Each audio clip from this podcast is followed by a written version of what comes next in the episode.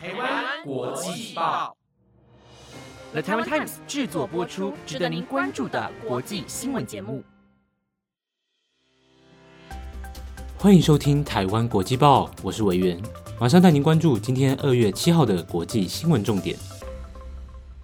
Hello，各位听众朋友们，大家好，今天是年假后开工第一天，不知道大家过年期间有发生什么有趣的事呢？讲到这，是不是觉得我的声音有点陌生呢？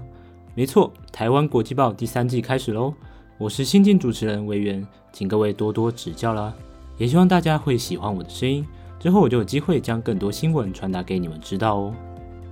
好的，让我们赶快进入今天的国际新闻。今天会有关于 Omicron 变种病毒的最新研究，以及突尼西亚政治现况，还有乌俄冲突的发展。如果您对以上新闻内容有兴趣，就继续听下去吧。首先带您关注到第一则的疫情消息。随着疫情持续反复变化，有专家认为，以目前情况，人类不太可能将新冠病毒完全根除。而主流研究认为，最好的解法是与其共存，希望能将症状减弱到与流行性感冒相同等级。但随着最新冠状变种病毒 Omicron 在去年十一月二十三号被首度发现于南非后，疫情的转折也增添了未知数。Omicron 在短短三天内，全球共九十五个国家通报有确诊个案出现。有初步研究指出奥密克戎的传染速度是其他变种病毒的四倍。然而，如此惊人的传播速度也让世界卫生组织 WHO 认定为一种威胁力极强的变种病毒。起初，有学者认为要加紧研发新型疫苗来抗衡 Omicron。而根据哈佛医学院疫苗中心的最新研究，主任巴鲁奇证实了接种莫德纳、BNT 等疫苗就能促使人体制造有效的 T 细胞，其中包括杀手细胞能制造蛋白质来清除已经被病毒感染的细胞，并协助其他 T 细胞能够发挥其免疫功能，以此来对抗 Omicron 变异株繁殖而产生重症的情形。然而，巴鲁奇表示，T 细胞很好地让疫苗预防效果发挥到极致，因为它几乎完全逃避了综合抗体反应，也大大降低了突破性感染 Omicron 的几率。接下来第二则来了解国际政治新闻。不知道大家还记不记得十多年前在突尼西亚发生的茉莉花革命？一名青年被取缔违规后，在大街上自焚，进而触发突尼西亚境内大规模的示威游行。受到这场风潮的影响，在中东与北非等地区掀起了一连串反政府的改革示威活动，但仅有突尼西亚成为和平过渡并成功民主转型的国家。本来外界多数认为图国能持续发展民主政治，但在近几个月来却变了调。在去年九月，突尼西亚总统萨伊德就曾任命地质学家拉马丹作为图国首位女性总理，但此举被许多民众抨击是借由任命政治素人来架空总理的职位，进而扩张自己的权力。然而，萨伊德对改革政府有越来越大的动作。他在本月六号发布命令解散最高司法委员会，并且大力指控委员会有干扰司法秩序，并为特殊利益关系效力的嫌疑。然而，司委会是独立的宪法机关，职权有点类似于我国的司法院，是突尼西亚在民主改革的历程中相当重要的政府部门。根据法新社报道，萨伊德在今年一月撤销委员会成员的财务特权，并经常公开批评最高司法法官延误有关贪腐和恐怖主义案件的判决，并且一再表示司委会已经不合时宜。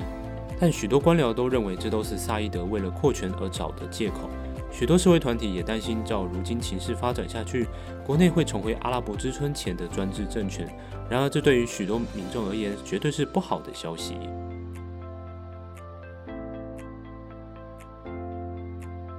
接下来，继续带您了解政治新闻。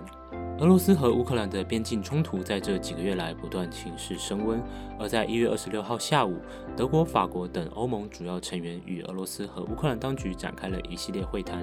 然而，在长达八小时的会议中，总算让俄罗斯与乌克兰双方同意在乌克兰以东的地区无条件永久停火，并允诺两周后再度在德国首都柏林进行二次协商，这也将带来短暂的区域和平。不过，根据美方表示，俄国似乎不断有进一步的武力备战。在昨日六号晚上，俄罗斯已在边界地区部署战力，规模大约是全面入侵所需兵力的百分之七十。根据《华盛顿邮报》指出，美国军方认为，如果战争爆发，俄罗斯军方在四十八小时内就可以攻陷乌克兰首都基辅，并推翻乌克兰总统泽伦斯基。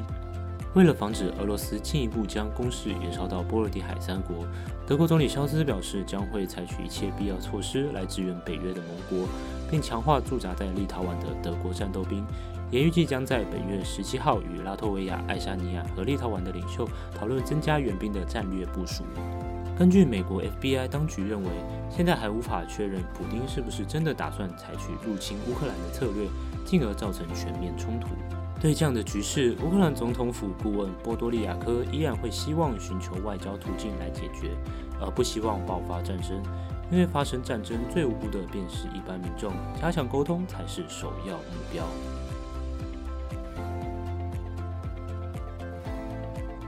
第四则新闻来了解一下与英国王室有关的消息。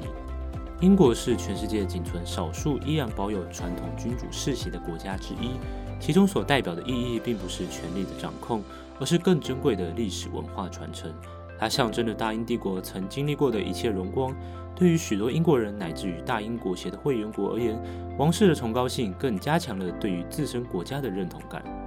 在本月六号是英国女王伊丽莎白登基七十周年，她在公开演说声明表示，王储查理继位成为国王时，希望大家能够持续给予他支持。女王伊丽莎白在世人的印象中一直是位明君的形象，不仅在二战期间身为一名后勤军官，和国内人民度过极为艰苦的每一天。她从1953年继承父亲乔治六世的王位以来至今，也不断带领着英国人民度过许多的高潮低谷。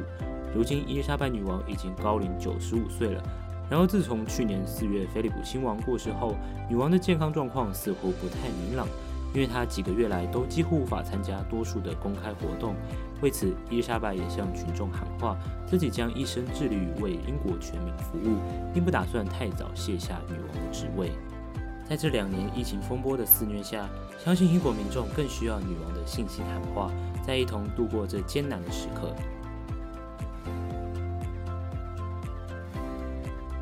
最后带大家关心国际气候变化。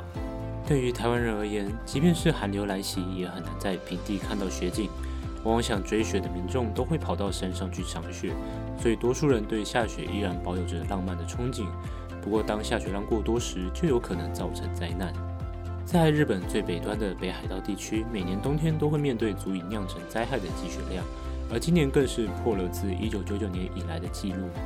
北海道首府札幌市在昨日六号受到冬季冷高压分布影响。从五号下午便开始下大雪，然而总计二十四小时的积雪量高达六十公分，路上许多汽车和公车都被大量的积雪所掩埋。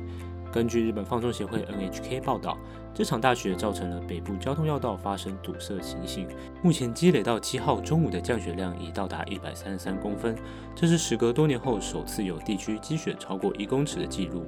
根据京都新闻报道。这次日本受强烈寒流侵袭，从北海道至九州等靠近日本海侧的地区将出现大范围降雪。被称为日本海极地气团复合带的长条云系将为北陆地区带来大雪。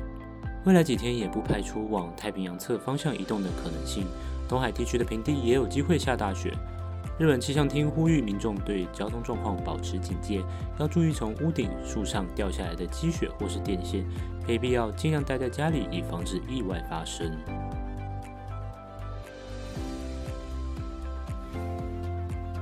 以上就是今天的国际报，本节目由 The Time Times 制作播出。如果喜欢我们的节目内容，请一定听完后要按下关注，也别忘了要留下你的五星评价，以及追踪我们台湾国际报的 IG 哦。接下来陆续会有其他新主持人的播报，也希望大家能多多支持我们第三季的新成员哦。嗯，第一次主持多少有点小紧张，希望大家还喜欢我所播报的内容。如果有什么建议和回馈，都欢迎到 Apple Podcast 上留言跟我说。我是魏源，下周我们再会哦，拜拜。